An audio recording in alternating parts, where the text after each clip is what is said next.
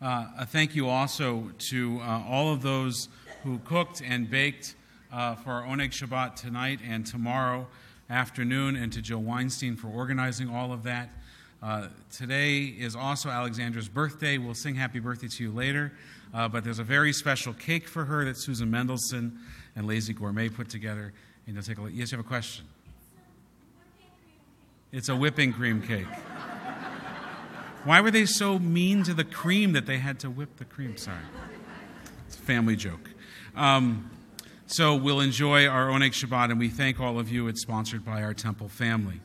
Um, so, in addition to Alexander's bat mitzvah, uh, tonight is, is an important evening as well uh, for other reasons. We know very well, just from recent events, local and across Canada, that the insidious nature of the BDS movement continues in spite of the heroic efforts of Rabbi Bregman and his staff at Hillel BC to twice defeat a BDS resolution on campus. We know even tonight in our city, Roger Waters, who I used to listen to with laser light shows, uh, is speaking out in favor of the BDS movement. Here in our city, that, that Simon Fraser University has a conference coming up on the issue. We know, of course, what happened at McGill this past week, and if you don't, it's all over social media as Jewish students, Jewish students in leadership are being ostracized and kicked out of leadership positions because they are Jewish. We know the importance of preparing our students and ourselves for this very real challenge to the legitimacy of the state of Israel and to the safety and prominence of Jews around the world and in Israel.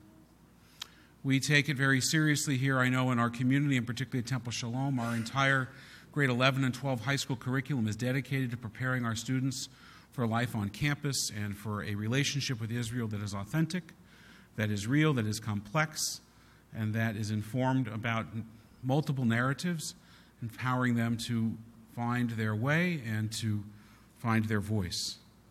So tonight we are truly honored and privileged to welcome uh, a speaker this evening that I won't introduce but will be introduced to you. So I want to introduce the group that brought our speaker this evening. Um, the group is Stand With Us. Growing up as a, or not growing up, I should say, but beginning my rabbinic career in Los Angeles, where Stand With Us has its origins, to know that Stand With Us has now become a worldwide organization, a North American organization, its presence in Canada is so important. It's my pleasure to welcome Meryle Kates, the director of Stand With Us Canada, to introduce our speakers this evening.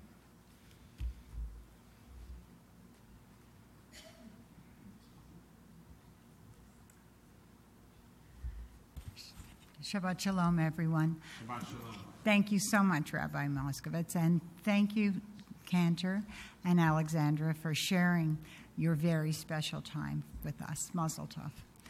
Uh, what you just said is uh, really heartening to me. I'm the director of Stand With Us Canada. We launched Stand With Us in Canada four years ago because there was such a critical need to educate our young people and support Israel on campuses. Uh, I'm happy to hear that your grade 11 classes are learning how to do that when they reach campuses. It's pretty frightening. You will hear from our high school coordinator in a moment.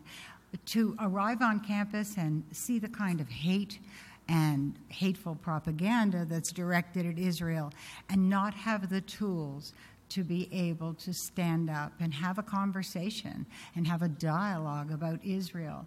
Not a perfect country, um, uh, but a normal country. And in the world right now, it's not being treated as a normal country. So we bring programs to campuses across the country that talk about Israel's accomplishments, Israel's achievements, and we prepare our young people to be able to have a conversation about the real tapestry of Israel. And you're about to meet a very incredible young man who's a wonderful representative of that tapestry. Israel, as you know, it in this room, I think you do know that Israel is 20% Arab. But when we arrive, our young people arrive on campuses, what they find is that there's been so much misinformation and so many lies that they just believe that it's directed at them. They're marginalized and isolated. And if you did hear anything about McGill this year, uh, Jewish students have been denied leadership in the student union there because of only one reason because they're Jewish. So we offer education programs, uh, booklets, which I'm happy to share with you at, at another time. I'll be in touch with Rabbi Moskovitz, and our high school coordinator will be back in Vancouver to meet with you. Uh, there is one bright light, and that is that when our students are educated and work together with Hillel and other organizations on campus with the correct resources, they beat BDS. We were in Winnipeg to launch a chapter just a couple of days ago, and the vote came up to uh, boycott Israel on campus, and we defeated the vote. The, we defeated the BDS motion because the students mobilized and they had enough knowledge to be able to mobilize their peers to, to defeat the motion. That's what we need to do. We, we can't let everyone graduate as they have over the past several years. Uh, looking at a country that's being boycotted. So I'd like to introduce Chanel Jacobs, who's our high school coordinator, and thank you so much.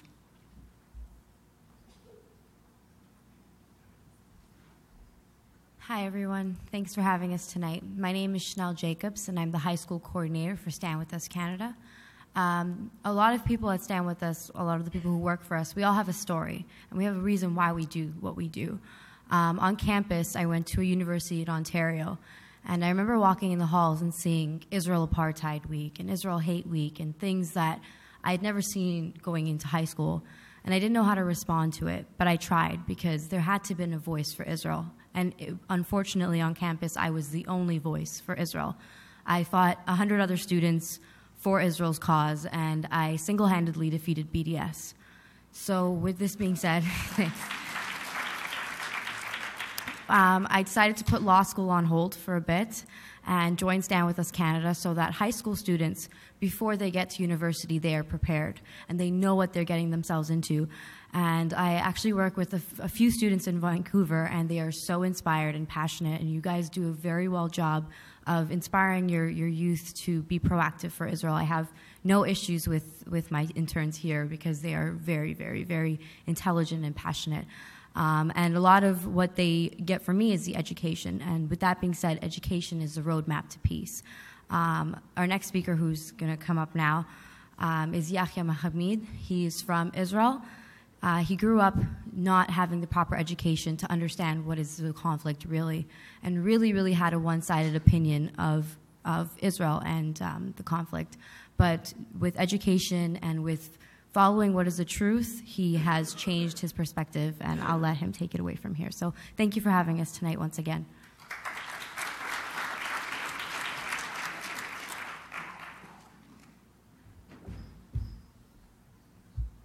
Good evening, everybody. Thank you for having us. Uh, I didn't get the chance to speak with everybody, uh, but uh, often I'm asked, How do you pronounce your name? My name is Yahya Zakaria Ahmed Khabazna Hamid. You can call me Johnny. Uh, I want to extend a very, very uh, warm thank you to Alexandra and Mazal Tov Alf Mabruk, which means a thousand congratulations in Arabic. That is to you tonight. Thank you for having us tonight. Um, I'm here to share with you a sequence of events that pretty much led to this moment. Uh, I grew up in Israel, Israeli citizen, born in, Af- in the city of Afula up north. But where I grew up is a very special place because it's called Umm al Fahim. Anybody heard of the name? A couple of people, good. Uh, Umm al Fahim is a very special place because not only that, if you come to my town, you'll eat the best hummus in your life, but uh, that town is run by people who call themselves the Islamic movement. Unfortunately, to give you a perspective of who those people are, they were labeled as a terrorist organization by the State of Israel in 2015 because of their fanatic acts and open support of terrorism. That is where I grew up. I grew up being told that I'm going to be treated differently because I'm an Arab, that I'm going to be treated differently by Jewish individuals, by the State of Israel, by anybody outside of my community. And that is what I grew up thinking. I remember vividly a post that I wrote in 2011. after seeing a, a four second video of three IDF soldiers pushing a Palestinian woman into a jeep. And I wrote, This is what's really Israel look like, attacking old, women, old men and women. Wow, everyone want, says that Israel wants peace. There is no peace with Israel. Israel is hell and always will be. That is what I thought in 2011 because of simply where I grew up and the environment that I was being brought up into. Because for to give it a perspective, I was waking up in the morning, turning on the television only to hear Al Jazeera, going to hang out with my friends only to hear about politics, going to the mosque only to hear about the recent political decisions that were made. Growing up there was a big challenge, but I didn't realize that it was a challenge until I actually got out in my high school years. Anybody here has been to an Arab town in Israel? Can you recall the name? Umm al nice. so, my city, like many other Arab towns in Israel, sometimes our towns are a bit underdeveloped. So, finding jobs and job opportunities is a bit challenging. So, whenever I found myself in my high school years looking up for a job, I found a job in Tel Aviv, which is two hours away from my town. I really enjoyed the bus rides. No. but I remember very vividly on that very specific moment, my first day on the job, I wake up to myself at 6 a.m. in the morning at the back of an Egged bus headed to Tel Aviv, and I think to myself, I'm very nervous. Why? Because I don't speak Hebrew. I'm very nervous because of the stuff that I was being told uh, growing up. And I have no idea what I'm going to be doing in this hotel. I've never seen the hotel. I get the first day I meet my Jewish coworkers, my Jewish manager. Everything was amazing. The first day was a big success. I didn't know how to feel about it because I remember going back home on the bus, I was thinking to myself, did I just make my first Jewish friends? Because that idea was so foreign to me, living in a place like that. On the very first week, something very, very special happened. It was my first shock, so to speak. It was just before Sukkot. I just finished a 12 hour shift in the hotel. I was very, very tired. And I'm waiting for my bus only to get approached by a person who works for Chabad. And as you can imagine, the first question was Did I put tefillin in the morning? Very dedicated. I love their dedication. But before I could answer the question, he starts telling me how important it is to shake the lulav and to do the blessings and everything, and I have a big smile on my face. I wait for him to finish, and I say, I'm sorry to waste your time, but I'm not Jewish what he said to me remained with me until today. He said that it doesn't matter if you're Jewish or not, what really matters is that you're a good person. With those very specific words, very simple, they shattered, they shook the world that I, came, that I came from, that I thought that it's the truth. And I remember going back home, I was thinking to myself, digesting what just happened. And I think for a split moment, and I say to myself, maybe I should reconsider everything that I was taught about Israel and about the Jewish people. And from that moment, I worked in the hotel for a period of a year. And in that year, the more conversations I have, the more connections I built, the more I realize that it's not a black and white picture that I had in my mind before. That it's so complicated. That I live in a very normal country. Life was great until June of 2014. I had a day off from the hotel. And I wake up to the news of the kidnapping of Eyal Gilad and Naftali. May their memory be a blessing. I hear the news and then I instantly go on social media to hear more about it. And I click on Facebook, log into Facebook to see a picture of the three boys, their ages, their names. While scrolling, I see a, a video of Naftali's mother crying. And at that very specific moment, I stop and I think to myself, I get rushed with emotions. And I think to myself, somebody has to stand up and condemn this because we can't stay silent about this. I was thinking to myself, looking at the picture of the boys, today it's, it's those three guys. Tomorrow it could be one of my Jewish friends that have made it the hotel, or even, even worse, it could be me because, because we're all Israelis in their eyes. I found a campaign called Bring Back Our Boys. And the way to participate is you take a picture with the flag of your country or the flag of Israel and you send it to the campaign page. And so I did. I took a picture with an Israeli flag and I sent it to the campaign. And I went to see my grandmother. She made potato kugel. I went to see my grandmother. Little did I know what would happen after. I get a phone call two hours later from a blocked number. I answer it only to hear the following words Yahya, I highly recommend you go to the police. I say, Why? Who, who is this? Who, who are you calling me from a blocked number telling me this? What's going on? He, the guy says, I'm the owner of a coffee shop in Umm al Fahim, my hometown, and everybody's speaking about you. And they're being really serious. Check your phone. Hangs up. I look at my phone and I see that I have 400 notifications on my phone. And let me tell you, if you have that number, it's either really, really good or really, really bad.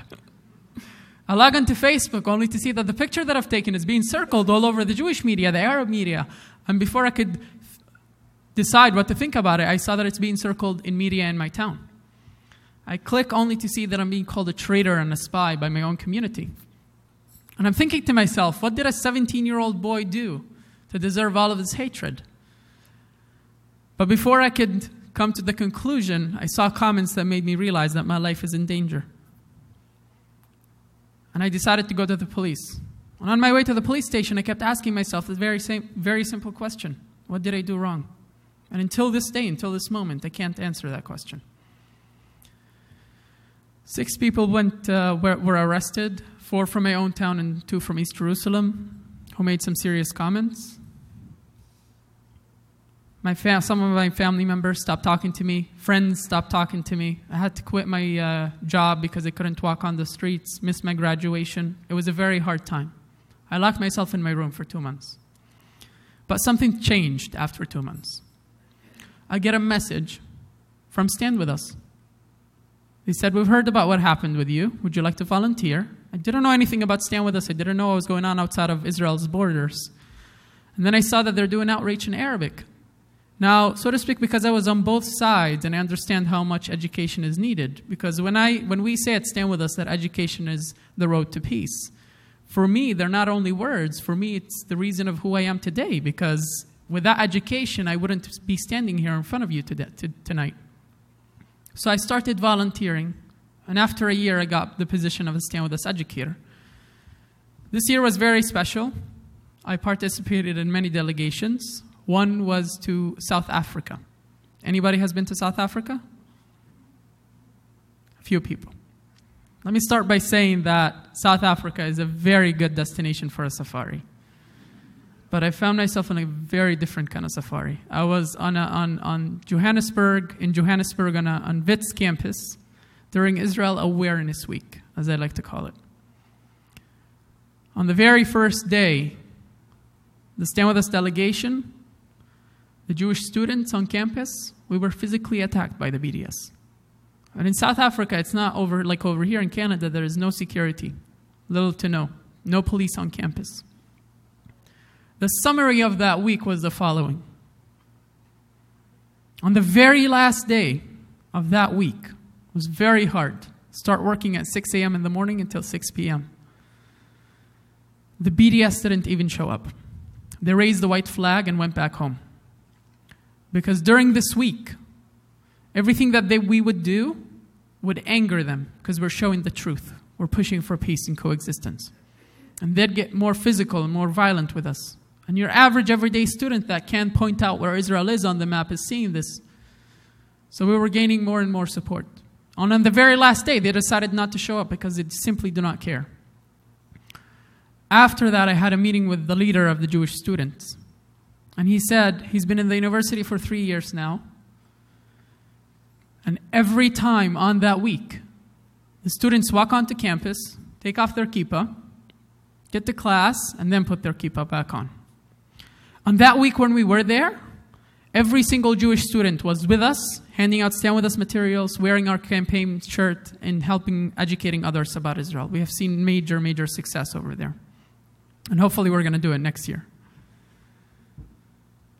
It's really important to find common grounds between people.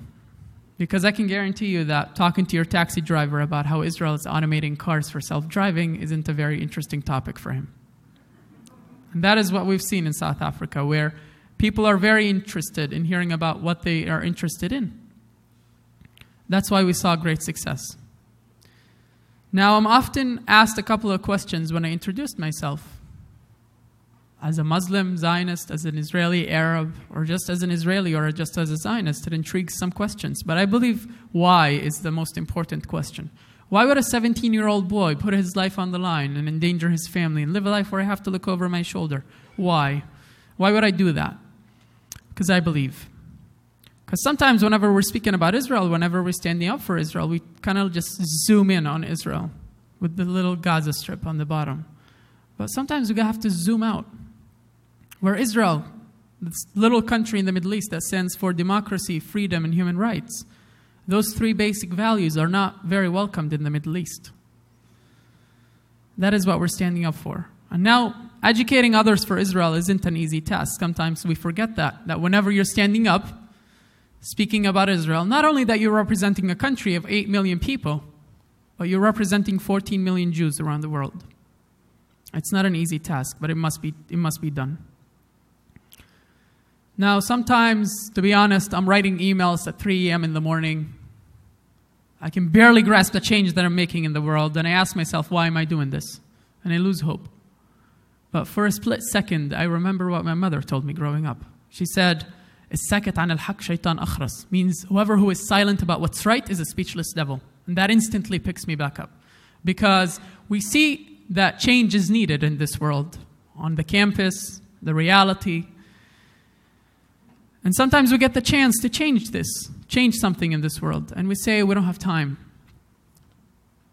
I don't have time. I gotta be with my kids. I gotta go to shul. I gotta do this. I gotta do that. My job is keeping me busy. And we just chug it to the next person. And the next person does the same. It's a never, never ending circle. And nobody does anything about it. So it stays the same. So it's very, very important to do something when you see that change is needed. Change comes in many forms. I believe that education is the most essential one. You can build up on it. But it's very important to know what we're standing up for. I'll recall my, my moment with, that, uh, with the rabbi that approached me.